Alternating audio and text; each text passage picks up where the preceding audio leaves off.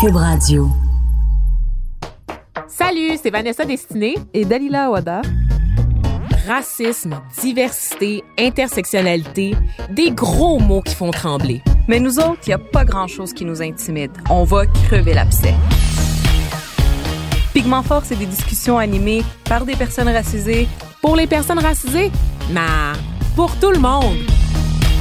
Yaz!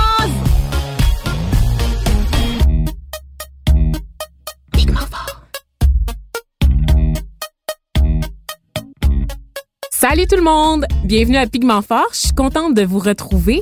J'espère que vous allez bien et euh, ben, de mon côté, je suis vraiment ravie de dire qu'aujourd'hui, je suis redevenue une femme complète enfin, car ma douce moitié Dalila Awada est de retour pour nous jouer de mauvais tours.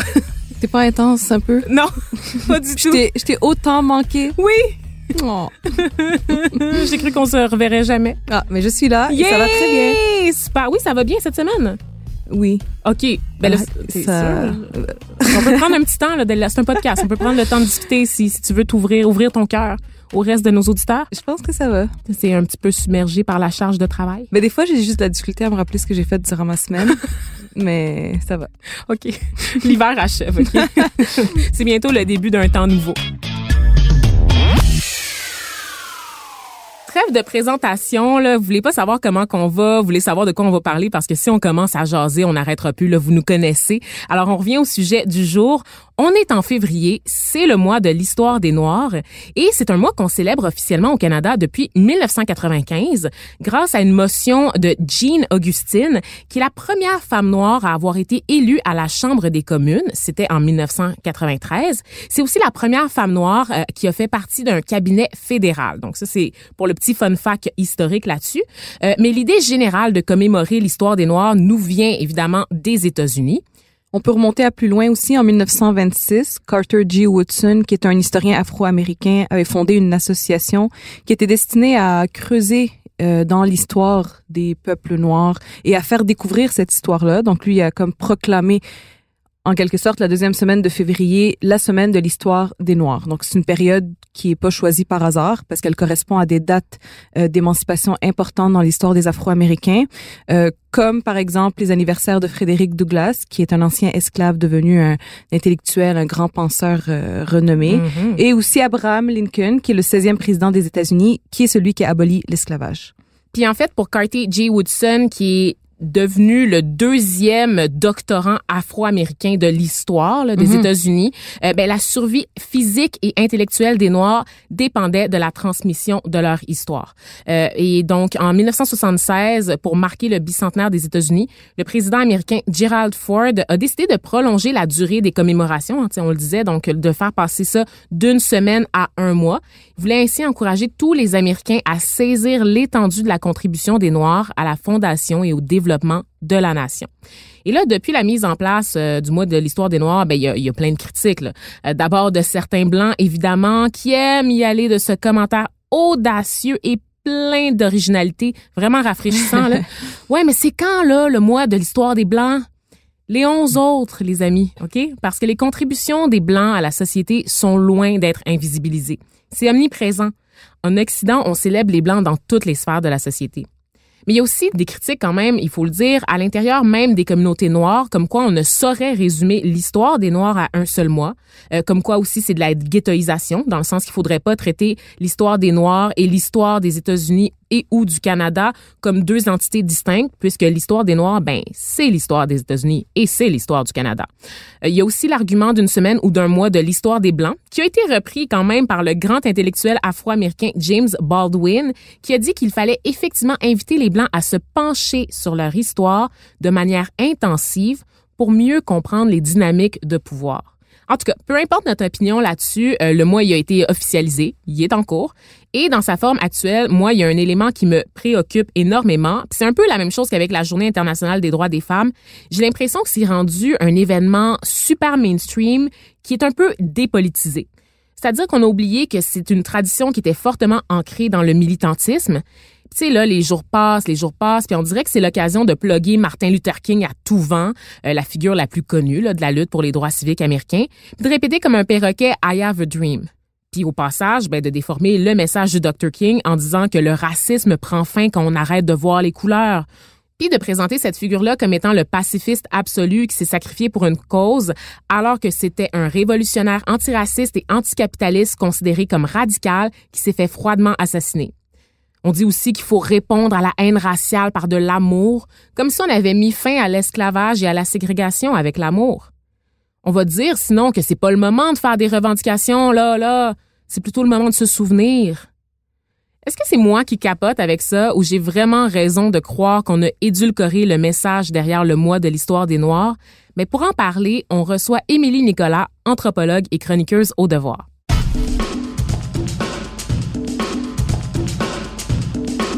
Pigmenté, pas pigmenté, c'est l'heure de l'inviter. Salut Émilie. Salut, ça va? Salut. Ça va bien toi? Merci d'être avec nous. Ben, merci de m'avoir reçu. Yes.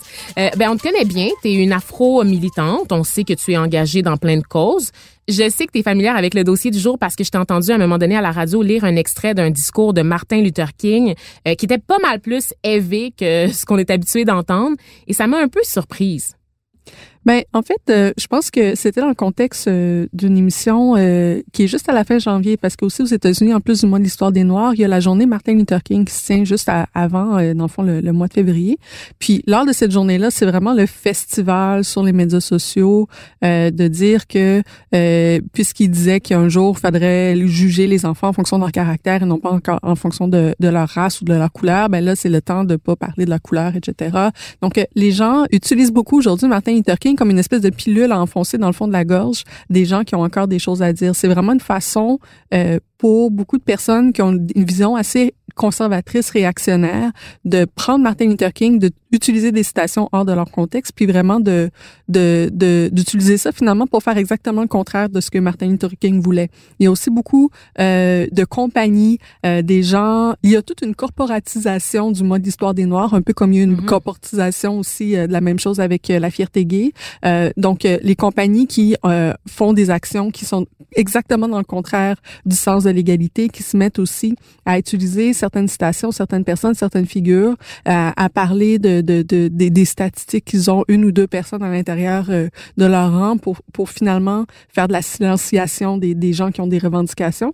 Euh, puis dans ce contexte-là, c'est beaucoup euh, la lettre euh, euh, de la prison à Birmingham qu'on cite beaucoup de Martin mhm. Luther King, qu'on essaie de, de, de, donner un autre visage. C'est une lettre qui a été écrite alors qu'il était incarcéré, parce que d'ailleurs, l'ange qu'on essaie de, de, de canoniser aujourd'hui n'est pas la personne qui est allée en prison. Tu sais. Mhm.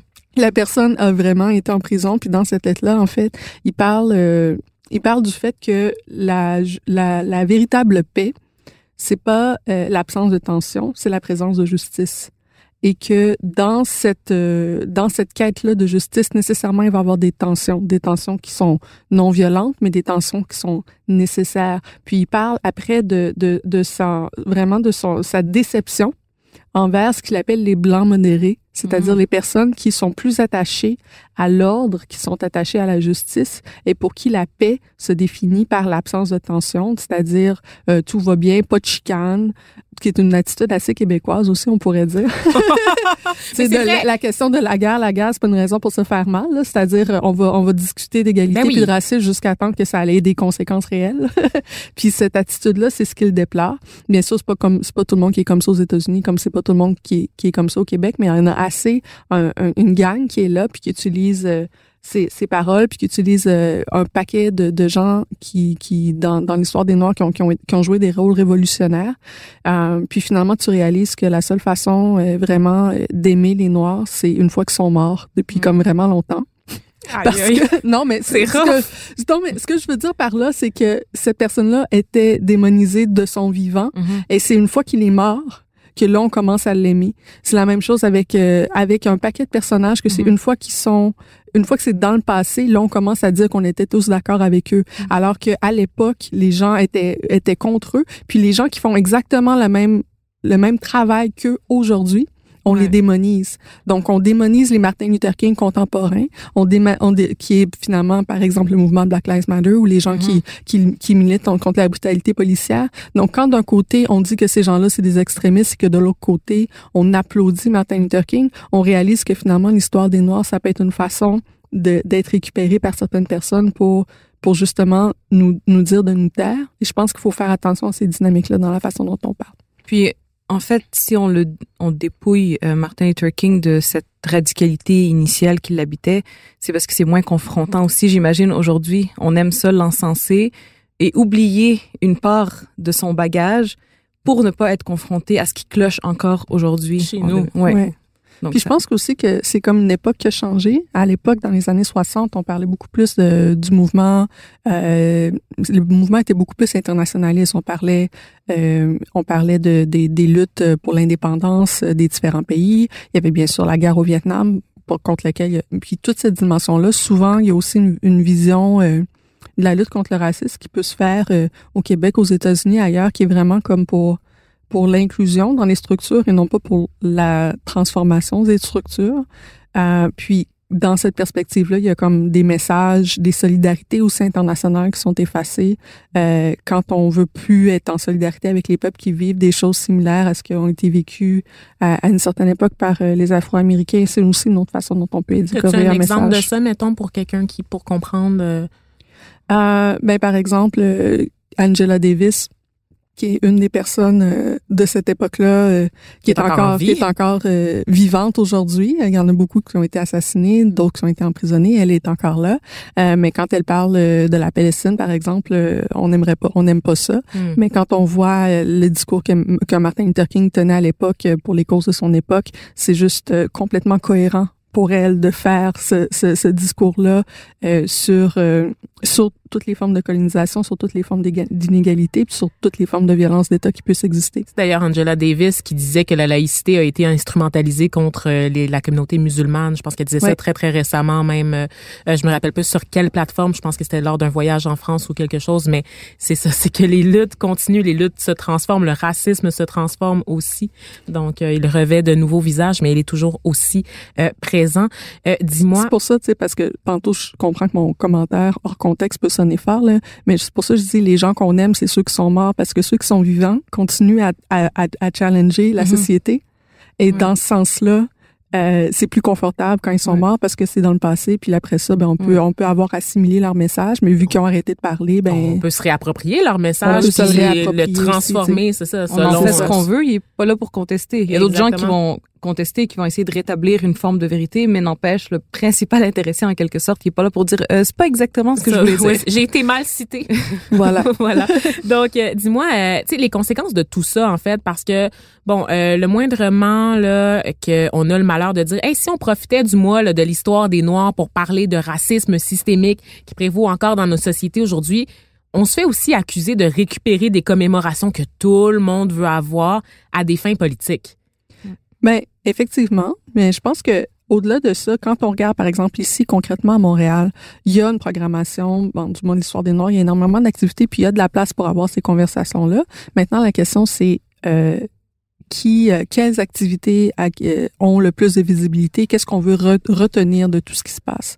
Mais je pense que c'est aussi important quand on parle de lutte contre le racisme ou quand on parle de lutte contre les inégalités, de donner de la place au culturel, puis à, à l'historique, puis à, l'apprentissage là-dedans, parce que souvent les préjugés sont là parce qu'il existe des inégalités réelles, mais si tu comprends pas d'où ils viennent, tu penses que c'est parce que les gens euh, qui, s'il y a plus de pauvreté dans certaines communautés, c'est parce que ces gens-là, mettons, ils travaillent moins, tu sais. Tandis que si tu comprends vraiment l'histoire ou si tu comprends la culture, si tu comprends d'où les gens viennent, tu vas pas avoir euh, des préjugés ou des jugements en fonction des, des, des inégalités contemporaines donc, c'est important qu'il y ait ce genre de programmation-là aussi, euh, mais c'est important qu'on parle de qu'on parle de, de, la part des Noirs à la société, puis c'est important qu'on parle des réalités noires au-delà du mois de, de l'histoire il y, a, y a, en mars, il y a la semaine d'action contre le racisme. Au mois d'août, euh, c'est là où on, on célèbre l'abolition de l'esclavage dans l'Empire britannique. Donc, il y a plein de moments aussi comme ça.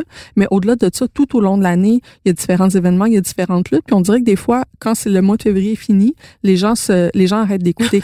les gens arrêtent d'écouter. Tu sais, si tu hmm. marches, s'il y a quelqu'un qui est tué par la police, mais comme en juillet, là, ben, tu sais, on écoute moins. Tandis que c'est, c'est, vraiment, euh, je pense que c'est important d'avoir un moment qui est dédié à certaines activités, mais en, même temps, c'est pas, euh, c'est pas rendu au 1er mars que tu as fait ton devoir, euh, merci, bonsoir, tu es une bonne personne, donc tu peux mm-hmm. arrêter d'écouter. C'est pas, pas une cause à, cocher. Exactement. Mm.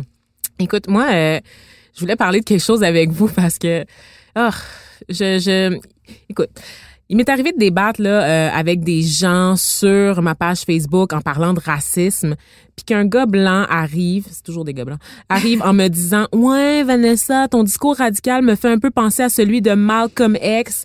T'aurais plus intérêt à suivre la voie de Martin Luther King, qui a tellement fait plus pour les noirs que Malcolm X là, pour créer des ponts."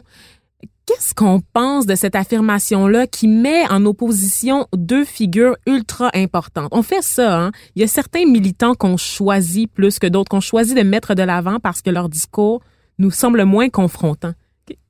Oui, mais sûrement que le Martin Luther King, de toute façon, auquel il fait référence, c'est celui qui a été enregistré comme marque de commerce, là, pas la véritable personne. sais. Première des choses. Deuxième des choses, je pense aussi que les gens qui font ces débats-là, la plupart du temps, c'est les gens qui connaissent ni l'un ni l'autre. Euh, c'est des figures qui, oui, partent de visions différentes, mais en même temps, euh, à la mort de, de, des deux, à mesure que chacun des deux vieillissait, c'est des, des figures qui se sont ressemblées de plus en plus. Leur discours a évolué. Puis à la fin, les distinctions étaient beaucoup moins grandes que quand ils étaient plus jeunes. Euh, mais au-delà de, au-delà de ça, c'est que dans ces discussions-là, c'est justement un peu ce qu'on, ce qu'on disait au début, là. C'est vraiment des gens qui, dans le fond, essaient de te dire comment agir, essaient de te dire, toi, Vanessa, voici comment tu devrais penser, mm-hmm. euh, voici comment tu devrais être, voici la façon dont je te souhaite d'exister. Euh, puis après ça, le reste, c'est juste des, des, des, outils. Puis là, ben, c'était Martin Luther King, c'était un autre, ou ça soit que ce soit des personnes euh, au Québec aussi, euh, qui sont des personnes qui, qui, qui ont un discours, disons, très consensuel. Puis on dit pourquoi est-ce que tu peux pas plus être comme telle personne qui fait des chroniques que tout le monde applaudit. Tu sais? ce, ce, genre, ce genre, je veux pas nommer personne, c'est pas mm. ça le but, mais le mm-hmm. but, mais l'idée de d'essayer de utiliser certains certaines personnes pour essayer de dire à une personne noire, euh, voici comment je voudrais que tu existes, existe donc comme ça, ça serait plus plaisant pour moi. Je pense que c'est ça qu'on doit sur lequel on devrait réfléchir parce que le reste finalement c'est juste euh, c'est juste des stratégies pour arriver à ça, mais mais mais ce, ce, cette volonté là de fond d'essayer de me dire comment agir. Euh, moi, je suis d'origine haïtienne, on est on est indépendant puis on est libre depuis 1804, que ça fait comme 200 ans que tu n'as plus le droit de me dire comment agir. J'adore. Yeah, girl. faudrait faudrait comme get on with the program. Ouais. mais non, mais c'est ça, tu sais. Puis pourquoi je voulais partager cette anecdote-là? Parce que je voulais ouvrir la discussion en général sur le militantisme parce que c'est ça. J'ai tout le temps l'impression que euh, il y a des voix parce que euh, on va justement hausser la voix parce qu'on va mettre notre point sur la table. Soudainement, ça devient moins valide. Mais je suis comme c'est moins valide ce point de vue-là aux yeux de qui? La majorité? La majorité qui veut pas être dérangée, qui tu sais, qui veut choisir les modalités de la discussion sur le racisme en général. Tu sais, c'est mm. ça que je trouve vraiment vraiment fascinant. Tu sais, le fait qu'on qu'on n'ait jamais le droit à la colère comme militant. Tu sais, parce que mm-hmm. sinon il faut absolument nous chasser de l'espace public. Puis on, on, est toxique alors que je pense que la colère quand même est légitime par moment. Là, je, je dis pas que ça doit être une fin, mais je pense que parfois la colère est nécessaire pour faire avancer les choses. Ben c'est un peu comme euh, la logique. Euh encore une fois, c'est comme regarder c'est quoi c'est quoi qu'on essaie de faire derrière ça. Puis ce qu'on essaie de faire finalement, c'est de dire j'ai le droit de pas écouter ce que tu me dis. Puis la raison, c'est c'est parce que tu me le dis mal. Mm-hmm. Puis là, on critique la façon dont la personne s'exprime pour s'assurer de pas avoir à écouter ce que la personne est en train de dire. Puis ça, c'est pas seulement euh, dans la lutte contre le racisme. Ah, on fait énormément aussi dans les luttes féministes. Mm-hmm. Fait que dans le fond, c'est juste une façon de, de, de, de vraiment euh, ne pas écouter encore une fois. Je pense que ça va vraiment être un message qui va revenir. J'ai l'impression de me répéter, mais ben c'est peut-être parce que c'est un message, c'est un, un, message qui est important.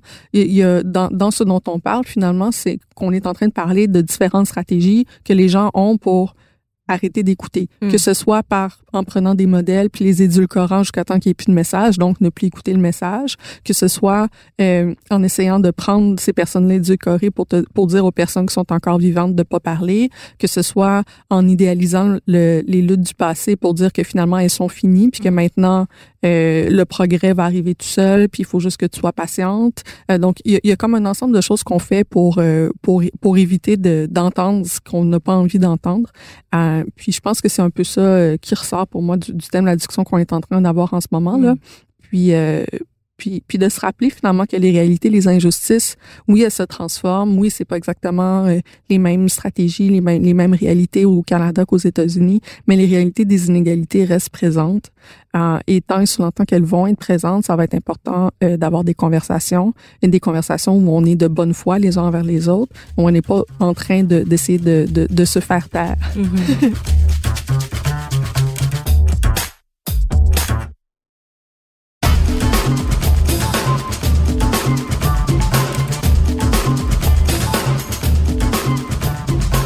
Émilie, euh, tu as écrit un texte, puis je voulais absolument revenir là-dessus parce que c'est un texte qui a fait abondamment jaser, puis ça va finir par recouper le sujet du jour. Tu as fait un texte dans lequel tu parles de l'expression nègre blanc d'Amérique. Et tu avais une opinion là-dessus, puis j'aimerais ça quand même que ben j'aimerais ça en fait que tu la partages, que tu la fasses découvrir parce que souvent au Québec, c'est une expression qui revient régulièrement pour comparer la lutte des noirs, tu sais mettons justement qu'on est dans une période de commémoration, right? Fait que là on se dit "Ah, oh, mais les noirs, on comprend nous les Québécois ce que vous avez vécu After all, nègre blanc d'Amérique, speak white, nanana, Puis c'est comme, euh, oui, nous avons des luttes communes, effectivement. Je peux comprendre la, nécessité, la question de l'émancipation des peuples. C'est très, très légitime euh, du point de vue québécois autant que du point de vue des communautés noires. Par contre, euh, la source de l'oppression est pas du tout la même. Et c'est surtout que, comme Québécois de souche, ben, vous pouvez être opprimé d'un côté et être oppresseur de l'autre. Ben, oui, et euh, mon texte dans la revue Liberté, euh, je pars euh, du poème Speak White de Michel Lalonde, puis dans lequel elle dit ah, de Saint-Henri à Saint-Domingue, Saint-Domingue étant le nom qu'Haïti avait comme plantation, comme, comme, comme colonie française esclavagiste. Donc de comparer le quartier populaire de Saint-Henri à l'une des pages les plus sombres de l'empire français esclavagiste. C'est quand même intense. Euh, puis du fait que ce poème-là, on le répète, puis ça passe dans le bas, parce que la volonté du poème, c'est d'être en solidarité internationaliste. Et euh, puis cette volonté-là, je crois qu'elle est sincère. Puis la même chose avec l'histoire de Nègre blanc d'Amérique, c'est une volonté aussi euh, de la part de l'auteur qui est allé se promener aux États-Unis, puis ça, de, de, d'être en solidarité avec les Afro-Américains, puis de faire des comparaisons.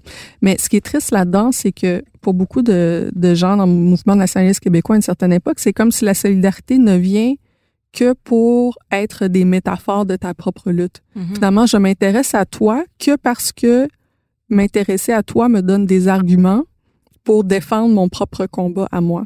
Ouais.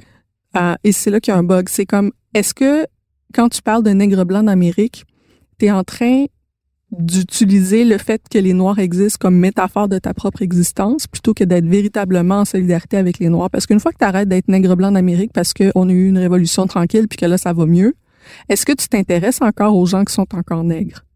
Hmm. C'est ça la question. C'est ça la question. Donc, il y a une limite à, il y a une limite à, à s'intéresser aux autres que pour faire des comparaisons, que pour faire des métaphores. Si tu le fais dans, un, dans, dans le moment, ça peut sembler vraiment une solidarité internationaliste, mais ça s'épuise rapidement. Euh, puis ça ses limites comme stratégie parce que les gens qui sont véritablement euh, noirs euh, sont pas des métaphores, ce sont des personnes. Ce sont des personnes qui sont là et c'est d'ailleurs très intéressant de voir cette génération-là qui utilisait cette expression-là, à quel point il y avait aussi un angle mort par rapport aux Noirs ici même au Québec. Ben, on utilisait les Noirs d'ailleurs pour dire regardez comment ils souffrent ailleurs par rapport à nous autres ici, tout en étant complètement dans l'invisibilisation des Noirs de Montréal, alors que justement dans le fameux quartier Saint-Henri, il y avait la communauté noire, complètement dans l'invisibilisation aussi des luttes des communautés autochtones. Donc quand on prend les questions de la colonisation comme une métaphore, ce qu'on est en train de dire, c'est ramener les réalités de l'autre finalement à soi, ramener la conversation à soi et euh, effacer finalement ce que les autres vivent. Puis c'est difficile, je pense, d'entendre ces choses, ce que je suis en train de dire là. Pour, pour beaucoup de personnes, ça, ça choque. fait réagir ton texte là. Oui, parce que c'est comme essayer de dire qu'il n'y avait pas véritablement une intention d'être en, d'être en internationaliste, d'être solidaire. C'est pas légitime aussi la lutte des Québécois en général, non, qui n'ont pas souffert le, sous le joug des, des Anglais, oui, des Britanniques, tout ça. Mais c'est fou parce qu'après ça, on va dire oui, mais euh, eux autres, euh, les, les FLQ est allé faire de la solidarité avec les, les Black Panthers, puis on va se rappeler de ça. Honnêtement, j'ai jamais entendu des gens qui sont dans les Black Panthers se rappeler du FLQ. C'est comme, c'est un peu à sens unique cette histoire-là. Et je pense que, je pense que les solidarités euh, entre les, les, les Afro-Américains internationales, il y en a beaucoup qui perdurent encore jusqu'à aujourd'hui, partout dans les Amériques, partout en Afrique. Et somehow, cette idée-là là, de solidarité avec le, le nationalisme québécois, quand j'entends les Afro-Américains aujourd'hui, c'est pas quelque chose qui, qui ressort. Tu sais. Donc, je veux pas dire que ça a pas existé, je veux dire que c'est quelque chose qui a toujours été très limité. Hmm, mais ils vont dire que que c'est un complot du multiculturalisme canadien qui fait en sorte qu'on a invisibilisé la réalité québécoise, puis que c'est pour ça que ça s'est perdu. Tu sais, tu sais, tu le sais que c'est très délicat ces questions-là. Oui, puis il y, a toujours des gens qui vont te répondre puis qui vont pas croire en fait. Mais c'est que t'avances. C'est vraiment intéressant parce qu'à chaque fois qu'on me dit non, mais c'est parce que je comprends pas ton histoire. Moi, dans le fond, je suis métisse. Hein. C'est que je suis autant d'origine canadienne française que d'origine haïtienne. Puis quand je dis ces deux identités-là font partie de moi, puis ces deux identités-là sont pas la même chose, je suis quand même assez bien placée dans une certaine façon pour dire. T'es un peu anthropologue aussi, tu sais. C'est mon quand je te dis quand quand on parle de l'histoire canadienne française, c'est mon histoire. Puis je suis en train de dire wow minute, comme vas-y, vas-y mollo avec les métaphores. Euh, puis pour moi, je le fais même si ça dérange parce que d'une certaine façon, c'est comme la seule façon dont je peux être euh, entière.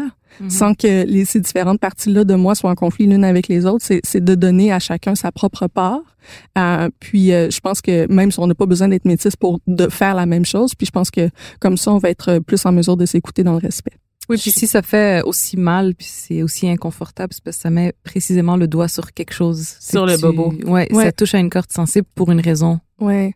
Mais je pense qu'il y a aussi beaucoup de personnes, au-delà des réactions négatives, tu sais, à Liberté, il y, a, eu des gens qui ont chialé, mais ils n'ont jamais eu autant aussi de nouveaux abonnements quand, quand, ce, texte-là est sorti. Donc, euh, c'est comme, c'est aussi, euh, je pense qu'il y a des gens qui ont envie d'entendre certaines choses puis qui sentaient que euh, il y avait des vaches sacrées auxquelles on ne pouvait pas s'attaquer. Mm-hmm. Mais je pense qu'une fois qu'on recadre un peu les choses, il y a certaines personnes à qui ça, ça donne aussi cet espace-là d'être entière. C'est pas mm-hmm. juste moi personnellement. Il y a mm-hmm. d'autres personnes qui ont besoin qu'on recadre les choses pour pouvoir exprimer toute la complexité qui existe dans la société québécoise puis à l'intérieur d'eux-mêmes. Puis je veux juste rappeler que ce texte-là s'appelle Maître chez l'autre. C'est publié dans le numéro 326 de la revue Liberté, 60 ans de lutte et d'idées. Donc, euh, l'hiver 2020. Euh, non, c'était euh, cet automne. À l'automne. Oui, c'est ça, à l'automne 2019. D'accord, ok. Je l'ai devant moi, puis je sais pas pourquoi. Peut-être parce qu'ils l'ont remis en ligne, mais bref. Donc, un article que je recommande. Il l'avait même publié dans sa totalité, ce qu'ils font très rarement parce ça tellement. Euh, ah ouais. Je mais me semble, en tout cas, moi, je me semble que je l'ai lu au complet. Je suis vraiment contente que tu aies abordé la question de l'identité, euh, parce que ça fait plusieurs semaines euh, qu'on se fait, en fait, depuis le, début de l'émission, qu'on se fait challenger sur le concept de racisation, racialisation, parce que dans notre générique, notamment, on mm-hmm. parle de personnes racisées. Et pendant longtemps, je me, je me disais, mon Dieu, il faut que je trouve une bonne personne pour l'exprimer, pour expliquer qu'est-ce que ça veut dire la personne racisée. Euh, donc ce concept-là de racialisation et je pense avec ton bagage Émilie que tu es la bonne personne pour l'expliquer. Alors je te demanderais pas de pression. Pas de pression du tout selon toi, mais pas selon toi, selon ce que tu sais, parce que bon, tu es anthropologue, je le rappelle, qu'est-ce que ça veut dire la racialisation? Ben, je veux dire, selon la Commission des droits de la personne du Canada, puis, euh, tu sais, c'est comme c'est même pas puis selon le dictionnaire en fait c'est un mot qui est dans le le, le Robert je pense maintenant là. Euh, souvent on en parle encore au Québec en guillemets comme si mm-hmm. c'était comme une invention bizarre mais on est on est ailleurs euh, que les gens le sachent donc quand on parle de personnes racisées ou de racialisation ce qu'on est en train de dire finalement c'est que les races n'existent pas ce qui est vrai puis ce qu'on utilise d'ailleurs souvent pour dire qu'on devrait arrêter de parler de, la, de racisme mais les races n'existent pas les races sont des inventions euh, qu'on a des idéologies euh, mais des idéologies qui ont un rapport réel, un, une incidence réelle sur la société. Donc, quand on dit on est racisé, quand on dit on est racialisé, ce qu'on est en train de dire, c'est que les races n'existent pas, c'est un processus, c'est quelque chose qu'on a construit sur les personnes qui sont racisées. Donc les personnes noires, les personnes qu'on, à qui on, on, on, attribue quelque chose qui est autre que la blanchité, euh, c'est quelque chose qui a été construit, puis c'est des choses qui sont absurdes aussi. Il faut le dire parce que justement les races n'existent pas. Une chose qu'on entend souvent, c'est comme il peut pas avoir de racisme envers les musulmans. Les musulmans c'est pas une race. Mm-hmm. Ce à quoi faut répondre, nomme-moi les races qui existent vraiment. c'est ça l'affaire, c'est que les races les races n'existent pas, mais du moment que il y a ce, ce discours-là qui est racisant envers un groupe, ça se met à exister. Puis c'est important aussi d'en parler de cette racialisation-là. C'est important d'en parler parce que c'est un peu, mettons, euh, si la pauvreté, ok, puis l'argent aussi, c'est une invention. Ça n'existe pas biologiquement. Si je suis riche, puis que toi, Vanessa, t'es pauvre. Ah oui, sérieux là. Puis que, puis que, ouais, t'es vrai. en plus, c'est même factuel. pas. C'est factuel. puis que là, j'arrive avec un billet, mettons, de 1000 dollars, puis que je te dis, Mais le billet de 1000 dollars, au fond, c'est juste un morceau de papier. Ça n'a pas d'existence biologique, ça n'a pas d'existence réelle, c'est juste une invention sociale. Fait comme, si on pouvait juste arrêter de penser autant que ça au billet de 1000 dollars, puis que moi je suis riche puis que toi t'es pauvre hein, pendant que je te dis ça, Mhm. on, on, s'en- on irait donc bien mieux. tu sais, tu me dirais honnêtement, tu m'enverrais probablement Ben oui, chier. mange la marde, là, tu sais. C'est ça, exactement. Parce que pendant que je dis ça, puis que je, je suis en train de philosopher sur pourquoi est-ce que c'est donc fatigant qu'on est qu'on soit toujours en train de parler d'a- d'argent, je suis pas en train de régler le fait que toi t'es pauvre puis que moi je suis riche. Mm. Mais c'est un peu ça qu'on dit. La racialisation est réelle, même si c'est pas biologique. C'est réel socialement. Puis le fait que t'as pas envie de parler de race pendant que t'es blanc, ben ça évite pas, ça, ça, ça n'efface pas les statistiques euh, sur les inégalités économiques, euh, les inégalités en termes d'accès à la justice, d'accès à la santé, d'a- d'accès à l'éducation qui, qui sont là vraiment. Donc, peu importe que tu le reconnaisses ou pas, je suis racisée quand même. Mm. Donc, c'est dans les yeux de l'autre aussi la racialisation, c'est-à-dire que moi, je veux dire, à chaque fois, c'est pas moi, je, je m'avance pas dans la vie en disant je suis noire, je suis noire, je suis noire, je suis noire. non. C'est toujours les autres qui me rappellent que je suis noire. Par exemple, quand je vais dire que je suis québécoise, on va jamais juste accepter que je suis québécoise parce que je suis noire. On va me demander non, mais tu viens d'où pour de vrai? Ouais, puis c'est non seulement qu'on te le rappelle, mais on te réduit et t'enferme dans une identité Exactement. ethnique, raciale, etc. Exactement. Voilà. Donc, c'est aussi ça, c'est que c'est toujours dans les yeux de- la personne devant soi qu'on finit par incarner l'autre, tu sais. Mhm. Euh, donc, à chaque fois que j'ai j'ai pris conscience que j'étais différente, ben c'est parce que quelqu'un me l'avait dit. ouais, ouais. tu sais. Puis, tu sais, l'autre chose par rapport à ça, puis qu'il faut faire attention, puis peut-être c'est la chose sur laquelle euh, c'est important de rappeler quand on dit pourquoi il faut parler de l'histoire des Noirs, là, euh, c'est que c'est à force de se faire dire des choses justement que les autres nous le rappellent, ça finit par entrer dans notre dialogue intérieur. Mhm. À force que de voir certaines représentations, d'être bombardé comme ça par ces représentations-là, ça finit par euh, ça finit par avoir une influence sur l'image qu'une personne peut avoir d'elle-même. Donc, quand on essaie de mettre de l'avant des représentations positives, quand on essaie de mettre de de l'avant l'histoire des Noirs, c'est une façon aussi de dire attention, voici qui tu es, tu as de la valeur. Et parce que tu as de la valeur, tu devrais pas faire attention à ce dialogue-là qui continue des fois même à exister dans ta tête, même si les personnes qui t'ont qui t'ont racisé finalement sont plus dans la pièce. tu sais. Mm. Ouais. C'est vraiment une question d'estime de soi, c'est vraiment une question de confiance en soi, puis c'est une question de santé mentale. Hey, très rapidement, je veux raconter Ouais. juste vite vite l'histoire Ouais, de mon frère parce que j'ai vraiment une bonne histoire euh, là-dessus. Mon frère, quand il avait euh, 7 ans, il était en première année, ils étaient en train de faire une activité à l'école dans sa classe euh, en groupe. Puis la prof a dit bon, les amis, tu sais, puis il allait dans une école là, tu sais, dans- à Saint-Léonard. Fait que c'était une classe assez variée, mais majoritairement des blancs, des Italiens, tu sais. Euh, et là, la prof dit bon, mettez-vous en cercle, on se donne la main. Et la fille, il y a une fille qui arrive, qui est à, à côté de mon frère, qui dit, moi, je veux pas prendre la main de Clarence, qui est le nom de mon frère. Et la prof fait, ben pourquoi? Puis elle dit, parce qu'il est noir. Elle dit ça. Mhm. Ils ont sept ans, sont en cercle. Et c'est là que mon frère a réalisé qu'il était différent et que cette différence-là allait lui causer des problèmes dans la vie. Mhm. La prof, elle a été excessivement choquée cette journée-là.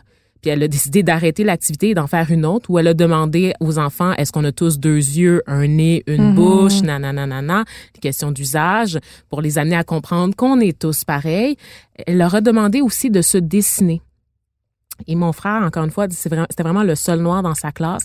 Tout le monde s'était dessiné, tu sais, comme avec le crayon couleur peau, genre. Euh, le crayon, le fameux crayon beige. Puis mon frère s'était dessiné en gris. Mhm.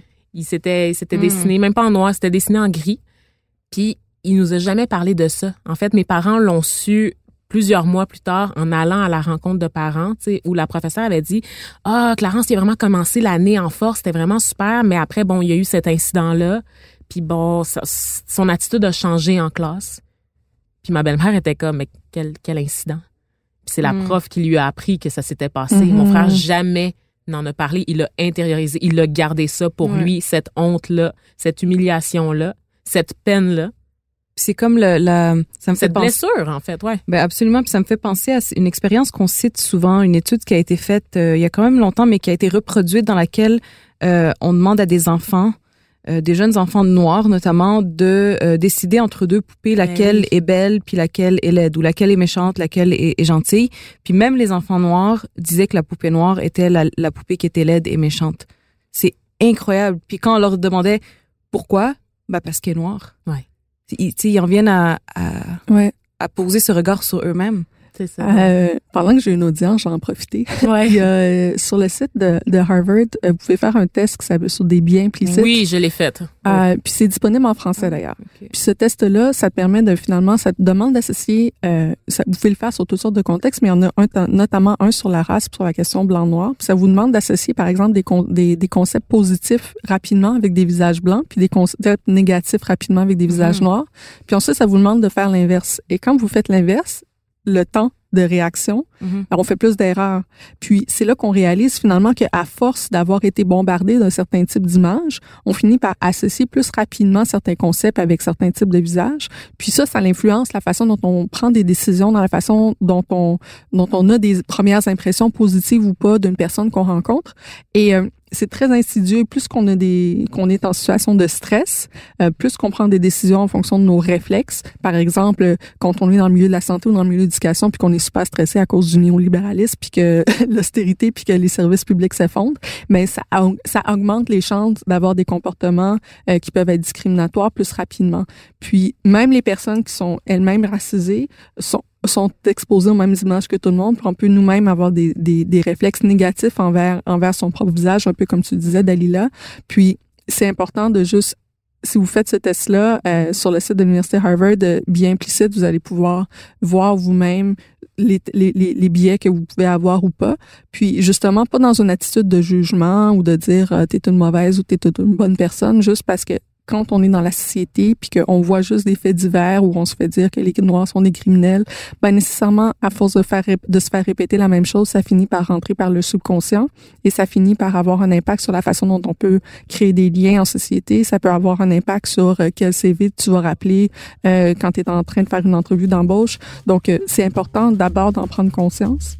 Euh, puis d'avoir ces conversations-là. Tu sais, probablement que dans ta famille, justement, vu que ton frère avait vécu ça, vous avez dû avoir des conversations très jeunes sur c'est quoi la réalité du racisme. Mais ça serait le fun que dans les familles aussi euh, qui sont blanches, dans les familles québécoises d'origine canadienne française, ça serait le fun que ces mêmes conversations-là euh, puissent avoir lieu. Ça ne devrait pas être un tabou. Et surtout, faudrait pas juste les avoir durant le mois de février. Donc, merci, euh, Émilie. C'est ce qui conclut, en fait, l'épisode. C'est une très belle façon de le conclure. Euh, je te remercie d'avoir été des nôtres, là, d'avoir jasé avec nous euh, de cette question-là de mémoire édulcorée durant le mois de l'histoire des Noirs. Euh, évidemment, là, vous savez qu'on a un autre segment, celui du chouchou de la semaine. Je vous amène du côté du cinéma.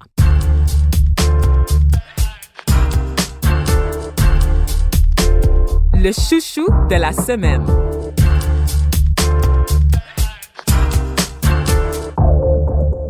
Alors, pour le chouchou, cette semaine, je vous parle d'un film que vous avez vu toutes les deux. Toi, tu l'as vu, Dalila. Toi aussi, Émilie. Oui. On l'a vu les trois le même soir.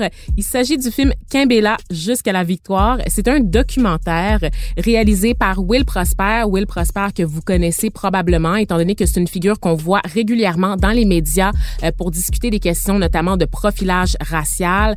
Donc, Will qui nous offre un documentaire sur un Montréalais d'origine haïtien, Alain Philoctète, euh, qui, euh, c'est ça, est de retour dans son pays pour développer des projets en agronomie et pendant son séjour, ben, on découvre qu'il est atteint d'un cancer. Donc, c'est un, c'est un récit euh, qui nous fait voir... euh, vraiment le récit euh, d'un pas un drame humain parce qu'il y a beaucoup beaucoup beaucoup d'espoir euh, qui, qui transpire de ce film là Euh, des images incroyables d'Haïti des gens qui travaillent très fort pour faire des différences euh, du point de vue local. Le projet d'un homme aussi mais qui est un projet dans le fond communautaire. Et surtout sa lutte une fois rendu au Québec pour mener à terme ses activités. Donc euh, j'ai vraiment beaucoup beaucoup aimé le documentaire. J'ai trouvé particulièrement touchant c'était un documentaire qui était présenté dans le cadre des rencontres internationales du documentaire de Montréal. Puis en fait, il a tellement été apprécié que bon, il a été, euh, on, on l'a présenté là, à la Cinémathèque québécoise et il y a même eu des prolongations. Donc, euh, on a gardé, on a décidé de le garder à l'affiche un peu plus longtemps parce que l'engouement pour le film était super important. Et moi, je voulais savoir, les filles, qu'est-ce que vous en avez pensé de ce film-là? Moi, ça m'avait beaucoup touché, surtout que je connais euh, Alain depuis euh, quelques années. Ah, A- ouais. Alain et Chantal, oui, on s'est connus euh, à Montréal-Nord. Et donc, euh, de le voir comme ça dans, dans le film, d'évoquer euh, sa maladie, c'est sûr que ça, ça touche beaucoup. Mais j'aime, j'ai beaucoup aimé aussi le message finalement qui ressort de ça.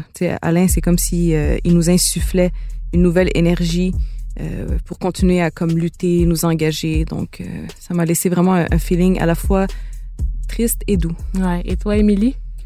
C'est un film qui parle euh, beaucoup de, de résistance, de persévérance, de courage.